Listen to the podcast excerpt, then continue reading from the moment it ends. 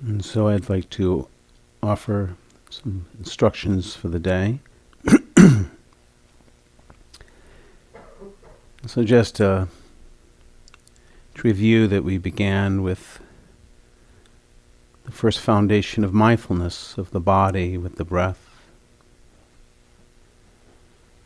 And expanding to include other senses, sensations, sounds. Being mindful of other senses of sight, smell, taste. We've expanded as well into the field of emotions. And today we expand to thoughts, these different states of mind.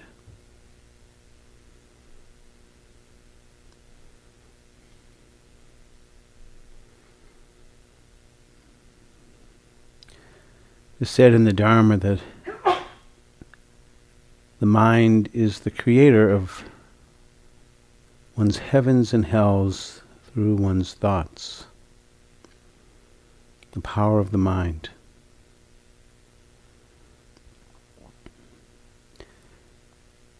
This particular practice, bringing awareness to experience directly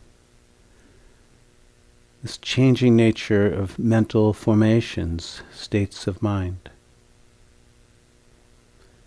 Just like the breath that we've been breathing that comes in and out, and the different sensations that rise and fall, the sounds, the sensations of the senses, emotions that we have recognized,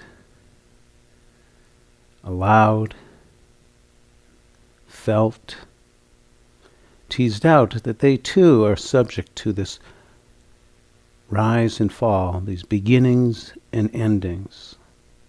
and so, to bringing awareness and directly experiencing how thoughts are coming and going. As we know, there's such a wide spectrum of different types of thoughts. Course, some preoccupied with the future, others with the past, scrutinizing, comparing, contrasting, fantasizing, liking, disliking. Such a wide range of different states of mind.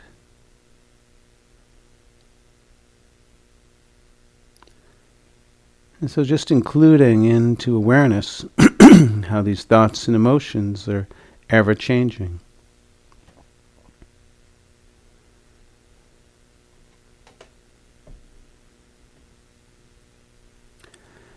Of course, you're welcome to continue with that object of the breath as a way to ground, to be present.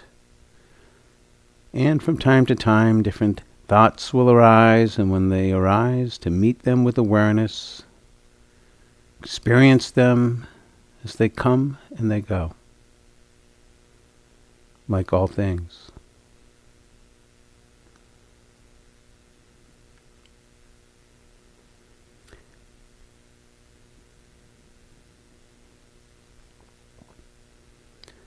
Within these teachings, the mind is considered like a, a sense organ. and that the nose, of course, is designed to smell and the tongue to taste, the body to feel, the eyes to see, the nose to smell, and the mind, it thinks. And with any of these senses, experiencing this beginning and endings, the changing nature of things, and so just bringing awareness and experiencing directly these different states of mind, different thoughts, thought formations, experiencing them coming and going.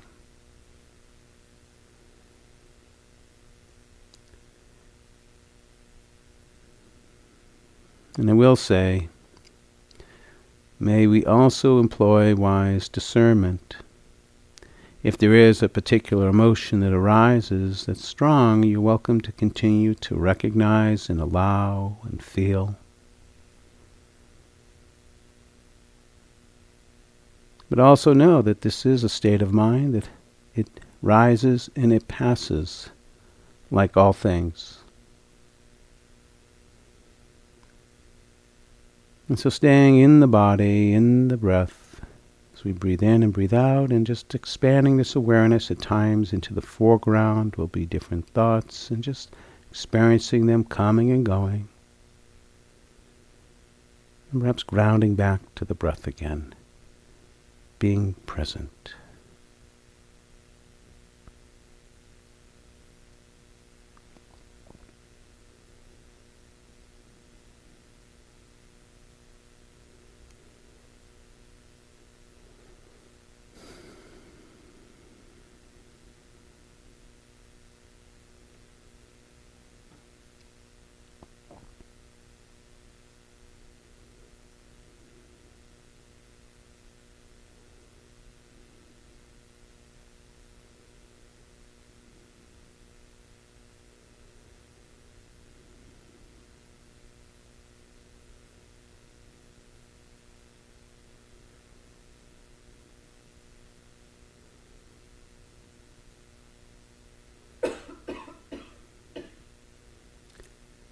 And so I'd like to offer a little experiment in our practice. For this time, just particularly just bringing awareness to experience the thoughts as they come and go.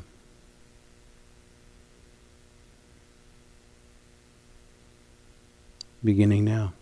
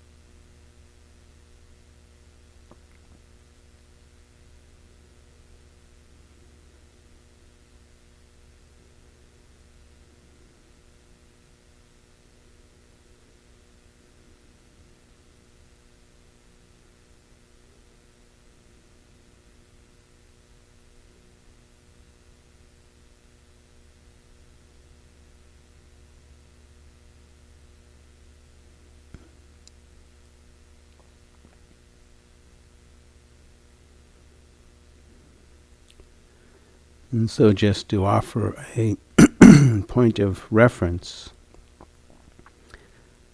keeping an eye on the clock, just about one minute has gone by since I last spoke.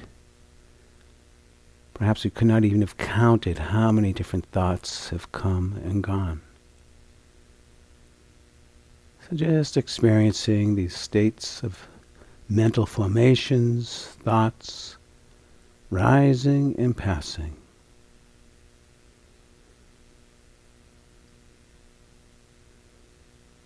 No need to be grasping or rejecting, just allow different thoughts coming and going, being present.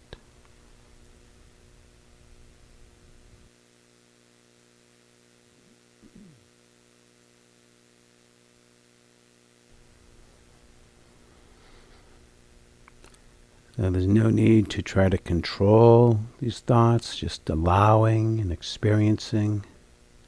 As with all things, they rise and they pass away. Thoughts, mental formations,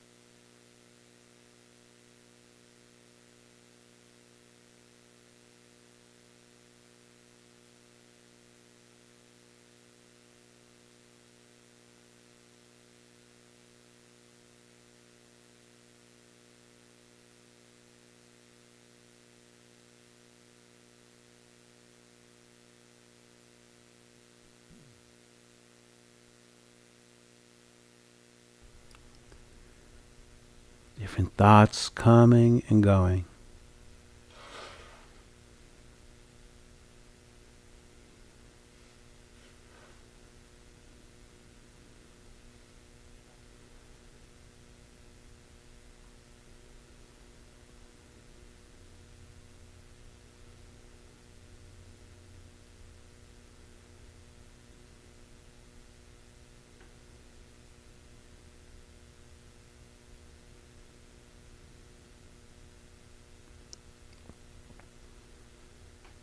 Just allowing, being present, thoughts.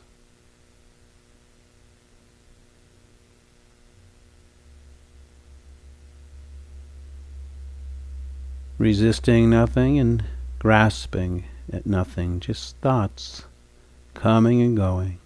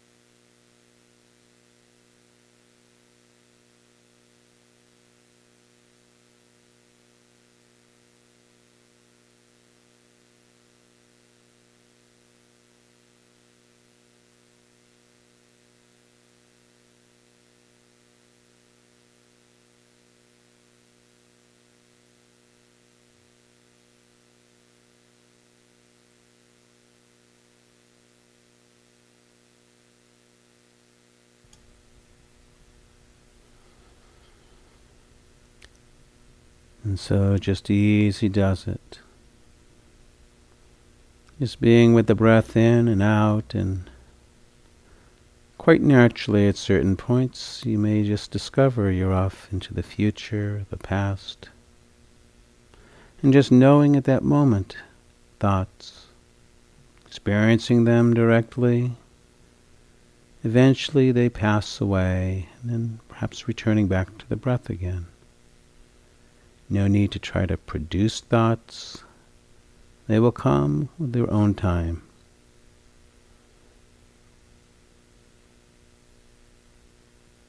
Experiencing this changing nature of things, being present.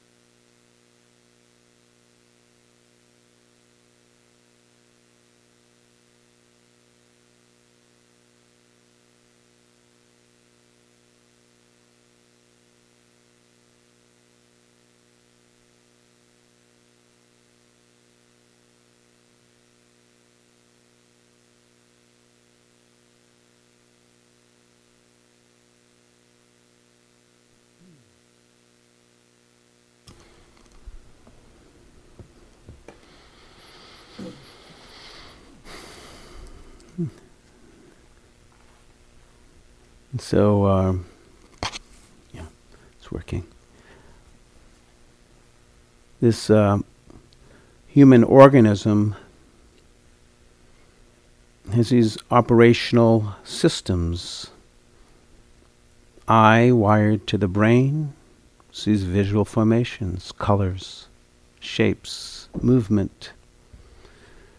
The ears wired hear sounds. The nose and its wirings smell scents. The tongue and its wirings taste the body, of course, and its wirings, the central nervous system, from head to toes to fingertips, feeling sensations. And the mind, interacting, of course, with these five senses and its own formations of thoughts and emotions. These are the operational elements, we could say the hardware. And the software is our story, our lives. So, this field of uh, the foundations of mindfulness encompass all of the dimensions of what it is to be human. And the teachings point that no matter where we bring attention to, it comes and it goes. This is a very powerful teaching, perhaps revealing to us this changing nature of things, and how do we begin to go with the flow rather than putting up a fight, a resistance to what's here. And of course, as times we can take these thoughts to be so seriously that we kill each other over them. Or our perceptions become so solid we believe that this is reality. I remember one time in San Francisco driving my car down one of these very narrow streets and there was this car that was like kind of parked out in the street a little bit too taking up too much space and you know i started beeping the horn saying for this guy to move over so i can get by didn't respond i beeped it again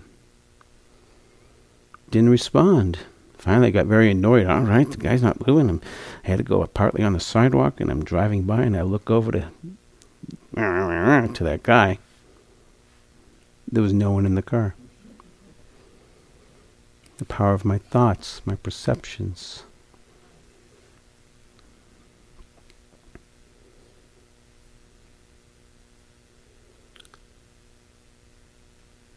Our thoughts are the creators of these heavens and these hells in our lives.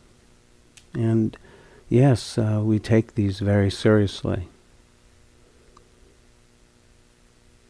And it's helpful in the practice to begin to experience how thoughts come, they're here, and they eventually leave.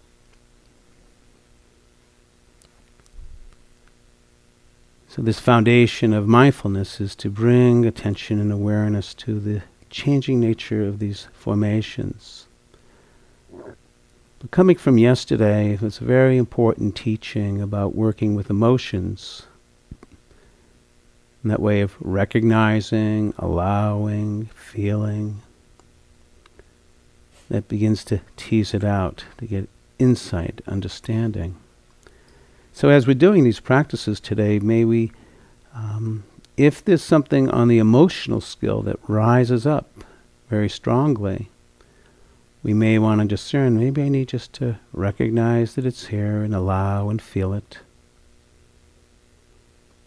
Rather than perhaps quickly bypassing it, oh, just another mind state. So we want to distinguish. Sometimes that can be very wise. Ah, I see you. Anger. It is a state, a thought. It comes, it goes. At other times, perhaps discerning, eh, this has got some strong activation here, and maybe I need to just stay with this more. In any event, you too will also experience it comes and it goes as well. So maybe be wise with the practice. It's sometimes very easy when there's uncomfortable thoughts just to say, thoughts, and not bring that sense of recognizing, allowing, and feeling. So we'll play with this But in the end, whether it's emotions or thoughts, or sounds or sensations, they come and they go. This is to be known. This is to be experienced. So, boy, I haven't made you too confused. that discernment. The wisdom of moving in, the wisdom of allowing, seeing it coming and going. So, um, a quality that I want to speak about before we open up for a couple of questions or comments. And teacher Taungpulu Sayadaw used to always say that um, patience is the way to nibbana, to awakening. So the other day I brought in the quality of unhurriedness, and today I'd love to bring in the quality of patience. And I remember in those days, because I was just a young monk punk, I used to think to myself, how the heck do you become patient? I am so impatient. I want to get nibbana now. I want to get enlightened. And um, and Sayadaw used to always say, be as humble. Now, some of us might take this, uh, this is a, coming from a different cultural context, be as humble as a doormat. and um, there's a beautiful teaching about humility. Because that what he was teaching really is the quality of being undefended. And I can see in my own life how defended I become. Because I'm right, because I have to keep my sense of self and ego. So that quality of undefendedness is a beautiful quality. The qualities of humility, the qualities of patience, and in my own experience, I can't say that I've fully mastered being patient, but I've come a long ways. And I discovered that my ability to actually sit and be with my impatience gradually, it was, it was like a cook. And it helped to cook so that as I stayed and felt my impatience, quite naturally and almost unexpectedly at first, I began to experience more patience. That was because of my ability to sit and be with the impatience, and eventually to see that it was a weather system that came in. It was there. And like all weather systems, they come and they go.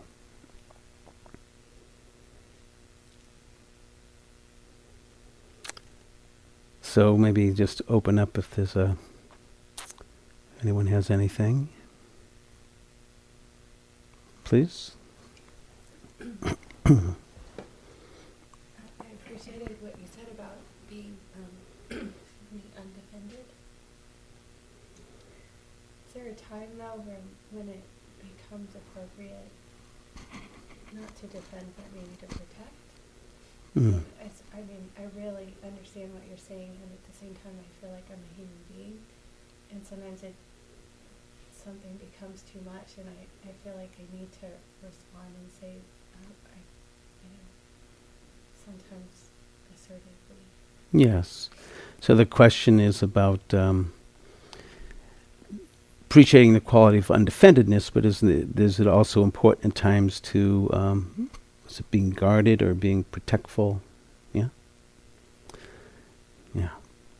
So that's a very important question, and yes, they're both true. And I, I want to look at that undefended is is associated with wisdom, and part of that wisdom might be, depending on what that relationship or where we are, a certain sense of protection. And so, but how can we be wise with, you know, there's times like in relationships that I have with others, I have this such a posture of, of defendedness that, that is not necessary. And, and I think the root of my defendedness is as I look more deeply, there's wiring. Like on the dashboard of the car, it's a warning light. It says undefended, but then it's like wiring down, just like the brake light. It's wired. It, the problem ain't the brake light. That up on the warning light, the problem is down on the wheel where the brakes are. So I often see that that sense of defendedness is wired to I'm scared. And and and, and so um, it's can be important to um, understand the wisdom of vulnerability, the wisdom of undefendedness, and the wisdom of you know discerning this this may be not the appropriate conditions and environment to to be that vulnerable. But how can I even in that part not necessarily come from across like there's a difference between responding wisely to a difficult situation than reacting that's built on old conditioning in a way that's unwise, that's unproductive, sometimes can even be destructive. So, how do I wisely respond with awareness rather than reacting with old conditioning? Yeah. We need to, we need to protect ourselves. This is the vehicle that we live in to awaken. We've got to take care of this vehicle with great kindness and wisdom. And we're learning. It's on the job training.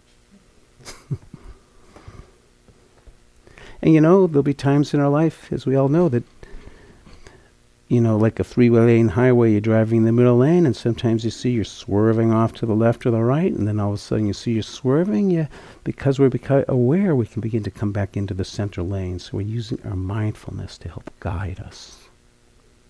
So thank you.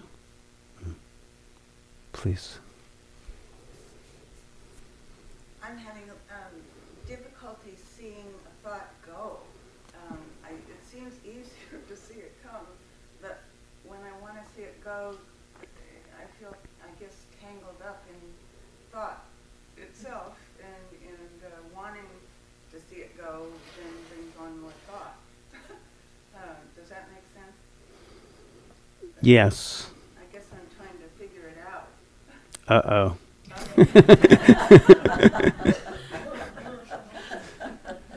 My teacher also used to say to me, "No thinking, Bob. No thinking." Um,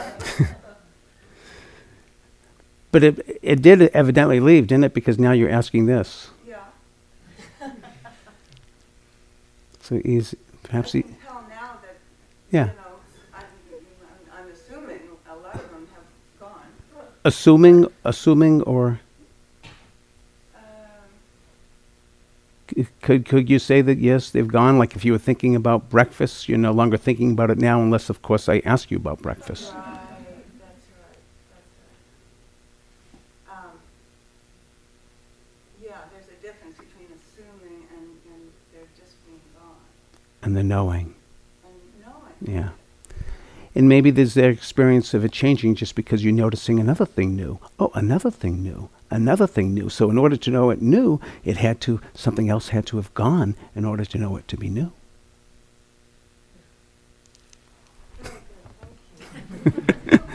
have fun. No, don't think too much. It will just come and go, whether whether we like it or not. It comes and it's like like the weather. Yeah. Thank you. I think there's one more, then we'll.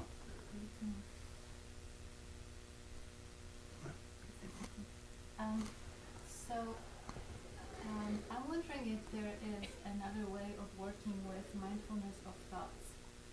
Because I've been having this very compelling narrative going on, and it's it's sort of um, you know there's a lot of uncertainty in my life, and and it's sort of um, um, how do I say that, um, pre- predicts, you know, like the, the worst case scenarios. Mm-hmm. Um, so, so I sort of, I'm sort of familiar with, with how it goes, and you know, and usually I work with it by, by, by dropping it. Mm-hmm. I can, but, but you know, I want to start changing the, that narrative. Mm-hmm. Um, and also when I when I when I try to uh, tease it, you know, tease it apart, um, I just get into, you know, into deep, deep, further into deep water. Mm-hmm. Um, so yeah, how, what, what are some of, some other tools I can apply besides, you know, dropping the story? Thank you. So it's about how do I work with, um, I'm getting caught in the story, how do I work with it? Other options.